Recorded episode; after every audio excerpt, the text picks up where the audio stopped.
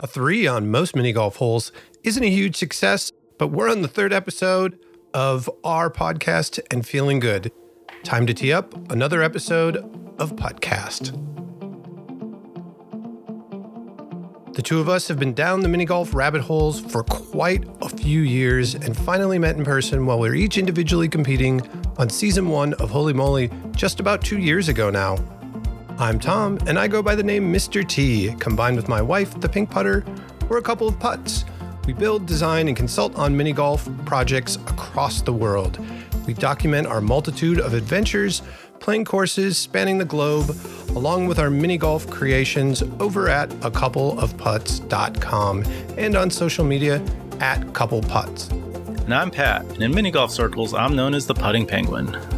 I run the mini golf course review website and social media conglomerate, The Putting Penguin. I'm also a competitive mini golfer, having played in over 60 tournaments.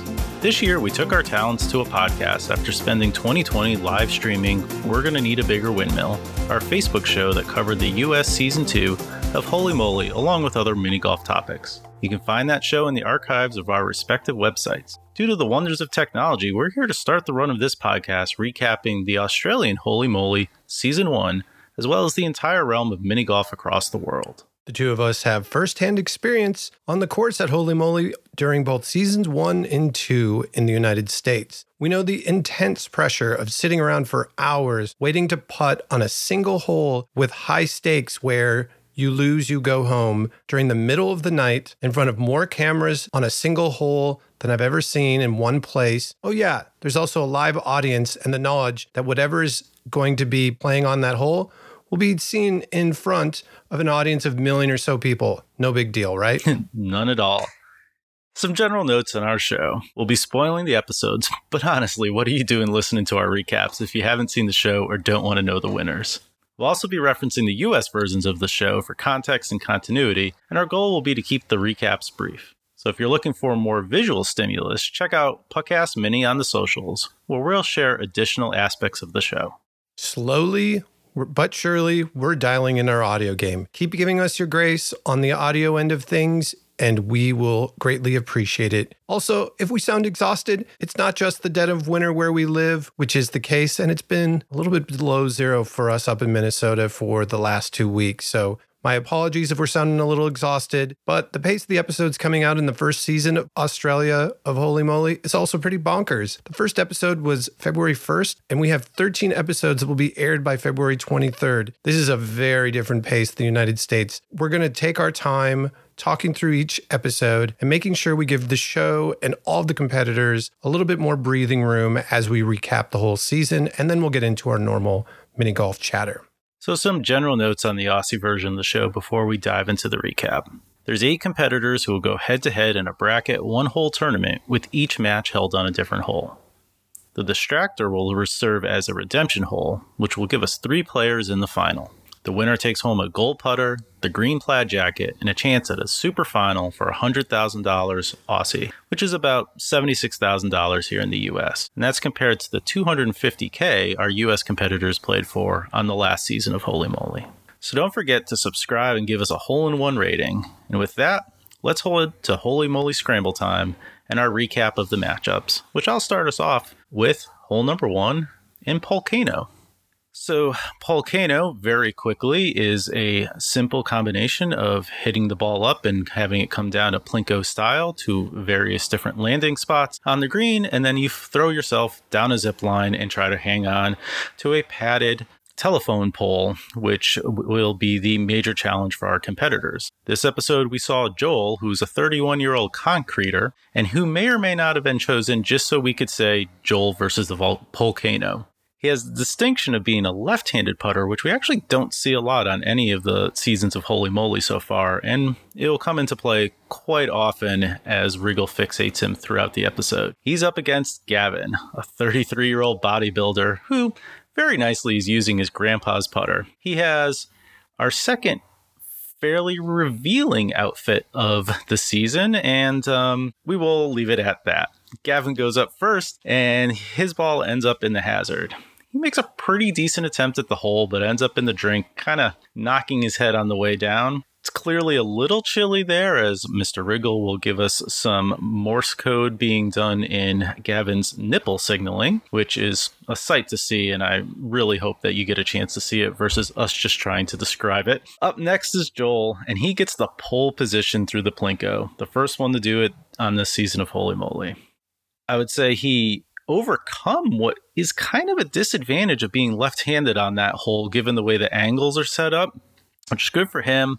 What was not good for him was his pseudo side grab of the pole, which wasn't going to win him anything on the way down. So now they're both sitting on their third putt. It's a fairly simple ending to this. Gavin, potentially because he's so wonderfully muscled, blows his second shot way too far past the hole. And Joel, our man versus the volcano, gets his second putt, and he's on to the next round. I'll be curious to watch the intro to the volcano throughout the season and see who's going to be putting in the intro. There's always a little bit of Easter eggs in there. I'm not sure if it's like stunt people or something else, but We'll keep an eye on that. I did notice there's a person playing in the intro that hasn't been on an episode yet, but let's jump over to Slip and Putt, which I believe has been on both previous episodes that we've recapped so far. Seems to be a favorite of this season. We have Bree, works in a mini golf business of some kind, and has tattoos, piercings, and lucky underwear. Not really sure why they focused on the tattoos and piercings, given in this day and age, it's not really that weird. It's not like the 1980s where that was like a little bit more taboo, but it is what it is. Michelle, for the last 20 years, has been an Australian rules football coach and likes golf as well. Uh, coach Cowan is going up against Bree, and on their run up, they just both slip and slide on the lube trying to get up the hill. Michelle eventually gets up first and helps up Bree, who had some really bad falls. Hugs were shared by the competitors after they got up, and I really love seeing those little acts of camaraderie between the competitors. We both know the unique bond you share with your competitors in that setting on Holy Moly. And so we always like really seeing that. For those who are watching Bree and Michelle run up and pretty much all of the other episodes, you'll notice that the ropes on their first run up are kind of back a little bit. And then all of a sudden, after a few runs and they're eating it, they're down. My guess is that they're putting those ropes down after they fail for a while and they capture all the video that they really need for Riggle and Shervo to make a little bit of fun of them. And then you know, give them the chance to get up there with the rope. I was glad to see them helping each other. Bree gets down in the B position off that little angle in one, hits it past Paul, our polar bear, and Michelle gets down there in one as well. Unfortunately, Bree had a really bad angle bounce off the side wall. She was sitting about 12 feet out from the hole, missed it just by a little bit. Michelle taps it in on her first attempt down on the turf at the bottom and she's moving on. This brings us to the third hole of the episode and Putt the Plank, which we're seeing again this season after its introduction in the first episode.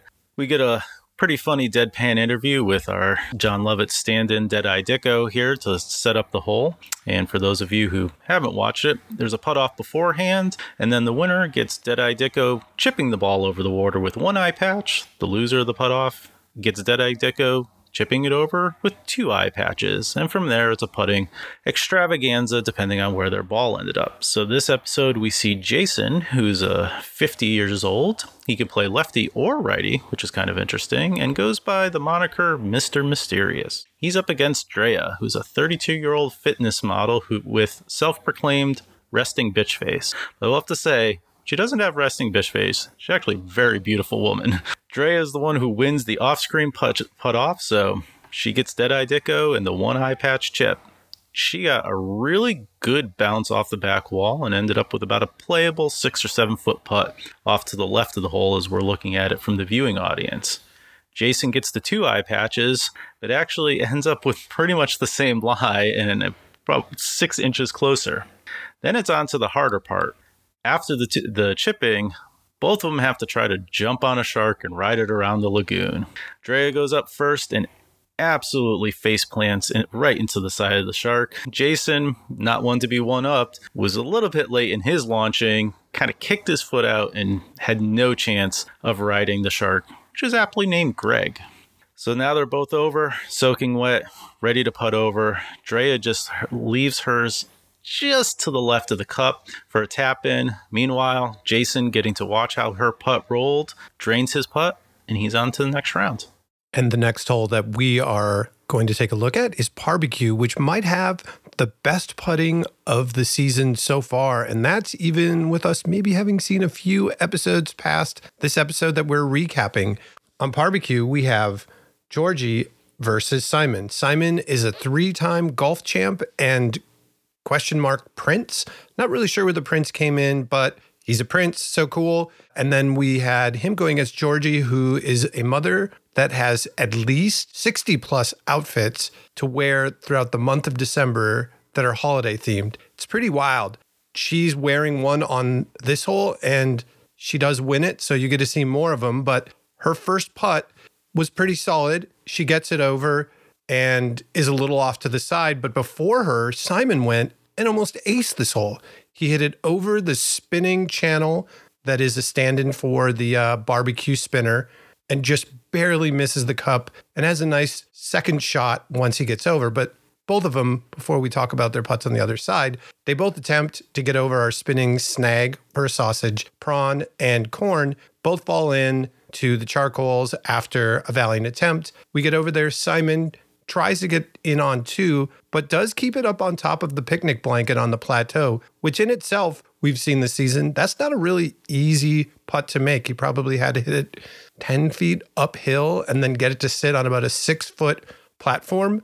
That left Georgie putting for two on the or on her second putt on the other side. She got a penalty stroke for falling in. She makes it. She's probably 10 feet out, has to go uphill right into the cup. Your Christmas cracker, self proclaimed, wins on barbecue with maybe the best putt of the season.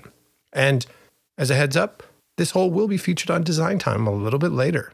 We're going over to Dragon's Breath, and it's the first time seeing this hole on the Australian Holy Moly. This was a staple of Holy Moly in the United States. We had two guests on our previous talk show, both David Kunvirak and Aaron Kaminsky of O Street Mini Golf, who played this hole and shared with us their experiences of playing this really cool show where you get lit on fire while you're trying to putt by four dragons setting you on fire. Interesting thing for those of you that haven't seen this or watched it from the States, they put on a Beavis and Butthead style warning on the screen talking about that this was observed by stunt people, which is really weird that they did not put that on during the United States. There'll be some other things that I'll talk about in this hole when we get to a design time in a future episode that I think are a little bit interesting. But Jason, our Mr. Mysterious, takes three putts to get it over to the other side of the drawbridge that he has to hit through to get towards the cup on Dragon's Breath.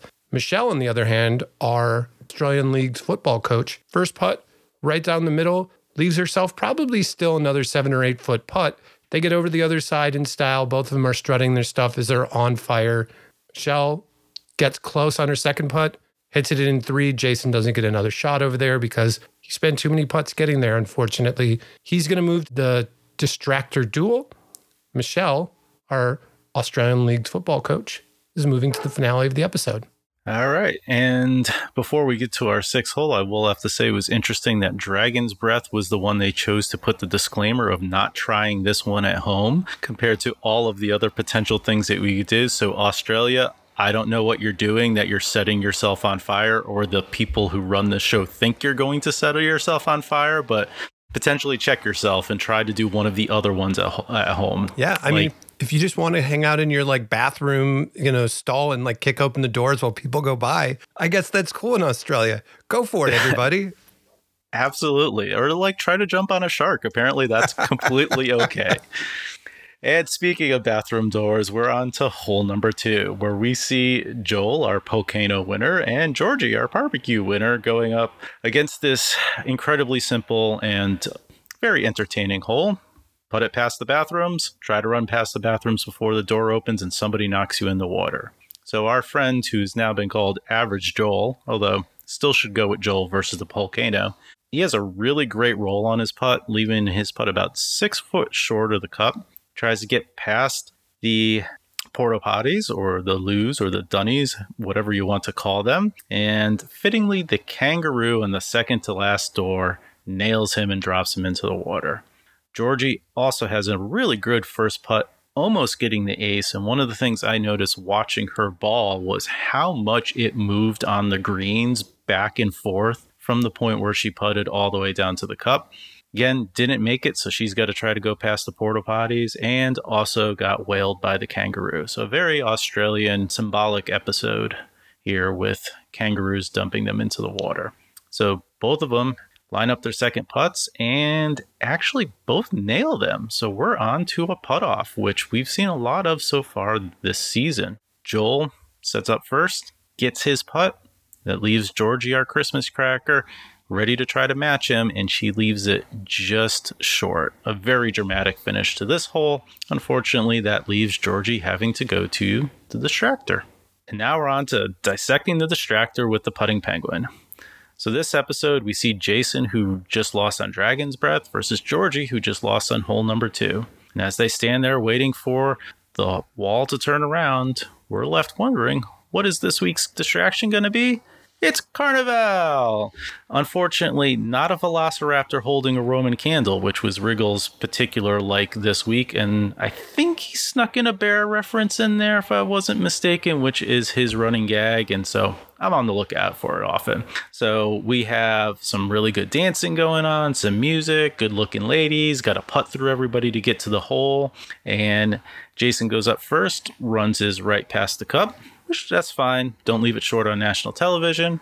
Georgie, on her third Christmas outfit of the night, goes past the other side of the cup. So now the drama continues on. This time we see Jason hit his second putt to go in. Georgie is unable to match, which means Jason gets to be our third finalist of the night. Now, stepping back and taking a look at the distraction, I actually really like this one this episode. I gave it four out of five fish. It's high energy, a lot of movement, a lot of music. You got good looking people who grab your attention. Also makes it kind of embarrassing if you're caught ogling them on national television. Riggle had no problem busting Jason's uh, gonads for that a little bit as the show went on. And I just feel like that's the type of distraction that will really get into your head because it takes you away from focusing on the putting. It's enjoyable, it's not too over the top, it was fun to watch. And so that's why I gave it four out of five fish this week. Fantastic. And we're on to our finale.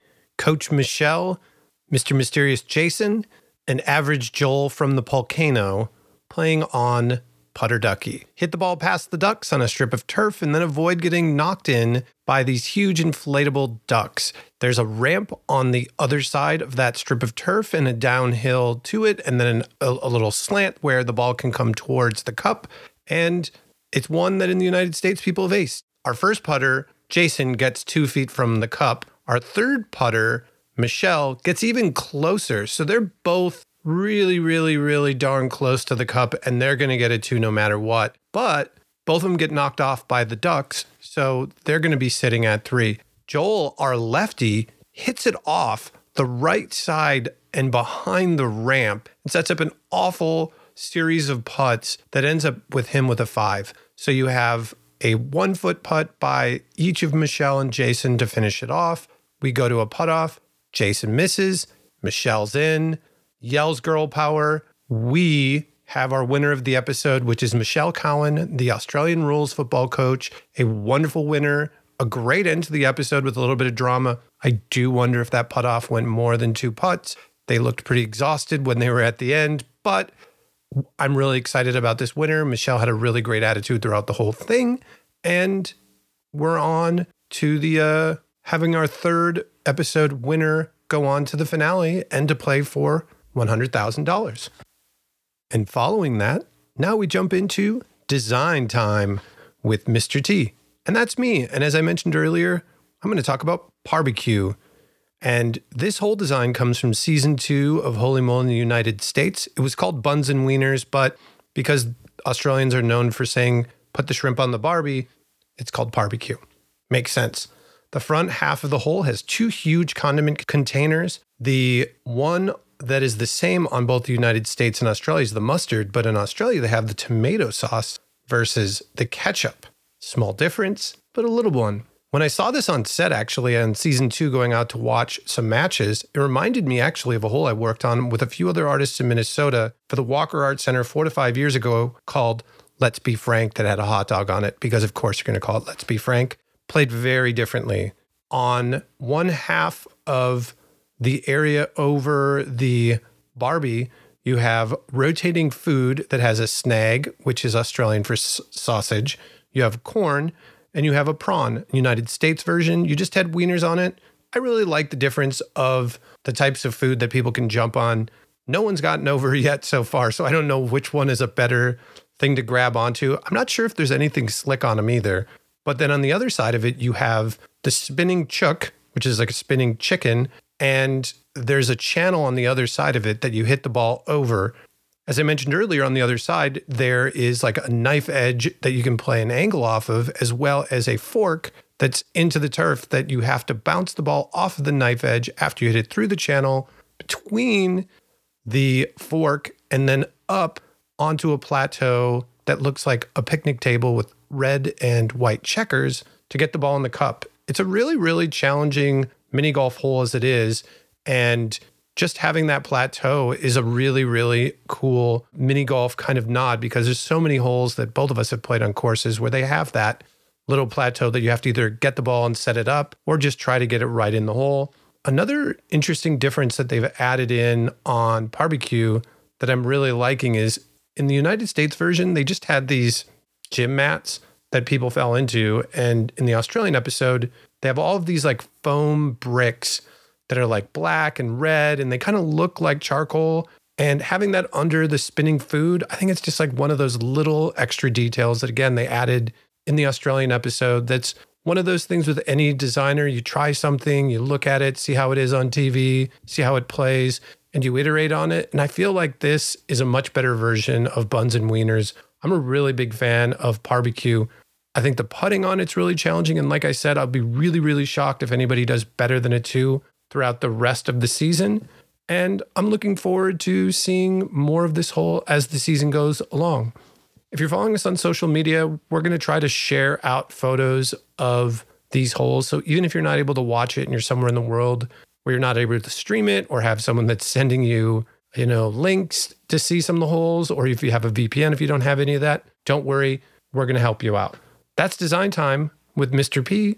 With that's design time with Mr. T on barbecue, not Mr. P, because barbecue starts with P. And that's that. All right. Now we're on to some of what we like to call Riggle Roast or best bits of the episode. Um, I'm going to start off right off the top, and I forgot about this when I was recapping hole one. I'm a sucker for all things astronaut related and space. And starting this episode off with the moon landing, I thought was really funny, uh, referencing that it was humanity's greatest achievement until holy moly. I can't say disagree. Also, would just like to point out that, like the moon landing, holy moly is not fake. Good call. I was trying to think of all the Riggle bits in this episode, and the one that made me genuinely laugh was where they were talking about Christmas. And then he talked about his best Christmas involved being chased by wolves. He said it turned out to be a really great one, and that was part of it. And it was just like, wait, what? It, but it was it just landed well. And I obviously don't have the same delivery. I have more of a Shervo delivery. So um, that was the line I liked this episode. It was a little light on the Riggle, but it was still fantastic as always our best mini golf presenter. Thought uh, Greg Norman got a good shot in on Riggle too when talking about his inspiration for hole number two being Rob Riggle's comedy. Heyo. Okay. And now on to Would You Rather. And this time I'm going to be asking Pat a Would You Rather. And this isn't like, you know, last time was like pickle juice or volcano. This time it's a little bit more strategic and it's about mini golf. So, to save yourself a stroke on holy moly, would you rather have to jump on the shark or try to sneak past the ducks on putter ducky? Two things that are incredibly difficult and have only been accomplished once this year. Ooh, this is a good one.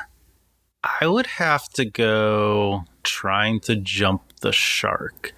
I feel like you're just going to have to go and throw yourself out there. It just feels like it'd be more fun than getting hammered by a giant rubber ducky into the bubble bath. Um, yeah, I'm going with Shark this time. I, as much as I don't ever really want to play that hole, it is on my least favorite list of things. I would uh, definitely play it over Putter Ducky. I'd have to agree. I think jumping the shark is definitely doable. I think having some practice on it in advance would be helpful, but I think putter ducky's just way harder. And now for some news of the mini golf world.